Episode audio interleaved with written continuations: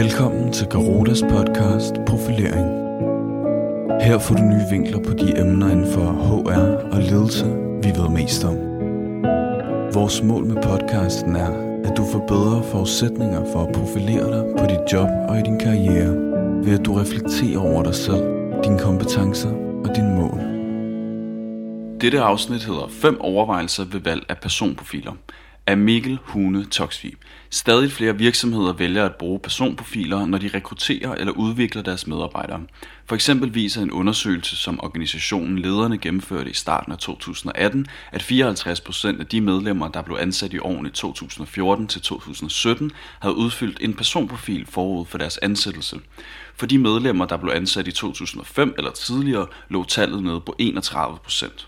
Det er på flere måder en positiv udvikling, blandt andet fordi personprofiler, brugt sammen med referencer, prøveopgaver og eventuelt en logisk test, kan være med til at hæve den prædiktive validitet betydeligt. Altså hæve sandsynligheden for, at man vælger den rette medarbejder, og så kan personprofiler bidrage til at skræddersy udviklingsforløb, der tilgodeser den enkelte medarbejders præferencer. Men personprofiler giver ikke en facitliste. I stedet forpligter det at bruge dem. Det kræver uddannelse, erfaring og at indtænke dem i større H R-processer, før de for alvor kan gøre en forskel. Overvejer du, om I skal bruge personprofiler i jeres H R-processer, kan du med fordel gøre dig fem overvejelser. Nummer et. Hvad skal du bruge dem til? Første overvejelse, du bør gøre dig, er selvfølgelig, hvad du skal bruge personprofilerne til. Er det primært til rekruttering eller udvikling af medarbejdere? Og i forlængelse heraf kan du gennemgå, hvilke typer af medarbejdere du har ansat. Er de timelønnede, funktionærer eller specialister? Omfanget og refleksionsniveauet varierer en del personprofilerne imellem, så du skal være skarp på, hvad du skal bruge dem til og hvem der skal bruge dem. En personprofil på tre hundrede og tyve spørgsmål og tilbagemeldingstid på en time kan fx være nødvendig til specialister og ledere, men er ofte for omfattende til kontorelever. Har du behov for personprofiler, der både kan benyttes til rekruttering og udvikling, kan du med fordel finde en leverandør, som udbyder personprofiler i forskellige størrelser, så du kan bruge en slags til rekruttering og en anden til udvikling af medarbejdere. Nummer to. Hvem skal bruge profilerne? Næste overvejelse går på, hvem der skal bruge profilerne, altså hvem i organisationen, der skal give tilbagemeldinger og hvilke forudsætninger de har. Er det H R-partneren med femten års erfaring, der allerede er certificeret i en personprofil? Er det mellemlederen, som har ledelseserfaring, men mangler erfaring med at give tilbagemeldinger? Eller er det en langvarig fagmedarbejder, som er skiftet over til en H R-funktion? H R-partneren vil hurtigt kunne gå i gang med personprofilerne, mens de to andre kan have behov for støtte og konsulenthjælp de første gange for at komme i flyvehøjde. Mellemlederen og fagmedarbejderen mangler nok også input til, hvordan personprofilerne kan indgå i en større rekrutteringsstrategi. Nummer tre. Hvad må personprofilerne koste? Personprofilers størrelse og kompleksitet varierer en del, og det samme gør prisen.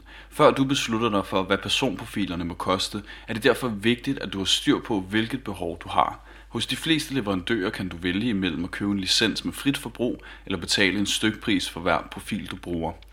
For at udnytte din investering bedst muligt, er det derfor en god idé at skabe et overblik over, hvor mange rekrutteringer du normalt har om året, og hvor mange af dine medarbejdere, der skal udvikles. Og på baggrund af de to tal, at tage en dialog med leverandøren om, hvad der bedst kan betale sig for dig. Derudover må du kalkulere med uddannelse i personprofiler og eventuel konsulenthjælp, alt efter hvilke forudsætninger de, der skal bruge profilerne, har.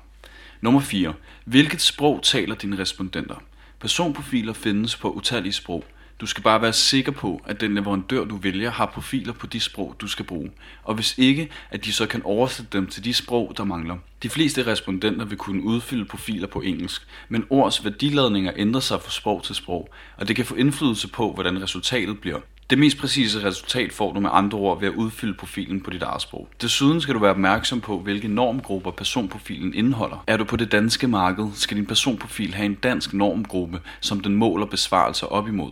Uden nationale normgrupper kan det nemlig være vanskeligt at få et retvisende sammenligningsgrundlag, som du kan bruge til at vurdere, om en respondent har forsøgt at manipulere med sin besvarelse eller afviger fra normen. Med en national normgruppe kan du også sammenstille medarbejdere inden for samme faggruppe for at se, hvilke fællestræk og forskelle de har. Endvidere skal du gå efter en valideret personprofil, hvilket vil sige, at den lever op til helt specifikke krav til validitet og reliabilitet. Validitet og reliabilitet betyder, at personprofilen måler på det, den skal, og at den gør det stabilt over tid. Nummer fem. Hvor lang tid vil du bruge på det? Tidsforbruget dækker over tre ting. et. Hvor lang tid det tager at udfylde personprofilen. to. hvor lang tid det tager at forberede tilbagemeldingen, og tre hvor lang tid det tager at give tilbagemeldingen. Og det samlede tidsforbrug følger formlen, at jo tungere personprofilen er, jo større bliver tidsforbruget. De tungeste personprofiler kan godt tage en time at udfylde, og en time eller halvanden at give tilbagemelding på, mens forberedelsen afhænger af, hvor erfaren tilbagemelderen er. Mindre personprofiler tager måske fem til ti minutter at udfylde, og tilbagemeldingen bliver tilsvarende mindre. Det tidsforbrug, du fastsætter, bør afhænge af, hvem respondenterne er, og hvor integreret personprofilerne er i de øvrige H R-processer. Indgår respondentens personprofil i hans onboarding eller udviklingsforløb, kan det nemmere forsvares at sætte meget tid af til tolkning og tilbagemelding. Hvis du synes, at to til tre timer per personprofil er lang tid, kan du huske på, at personprofilen hæver den prædiktive validitet og dermed sænker risikoen for at bruge meget længere tid og langt flere ressourcer på at ansætte den forkerte medarbejder. Hvilken personprofil skal du vælge? Efter du har gjort dig disse fem overvejelser, bør du ret præcis kunne gå til en leverandør med dine forventninger, så I kan tage en dialog om, hvorvidt I skal arbejde sammen. I løbet af denne dialog kan du med fordel spørge ind til, hvordan serviceniveauet er hos dem. Hvor meget hjælp og sparring indgår i den aftale, I indgår, og hvor meget skal du selv betale for ved siden af. På den måde får du et budget, du eller din leder kan tage stilling til, så I kan afgøre, om personprofiler er det rette for jer, og hvilken I i så fald skal vælge. Tak fordi du lyttede til dette afsnit af podcasten Profilering fra Garuda. Hvis du vil have mere viden om H R og ledelse, så lyt med næste gang. Eller besøg vores blog Profil på garuda punktum d k. Vi høres ved.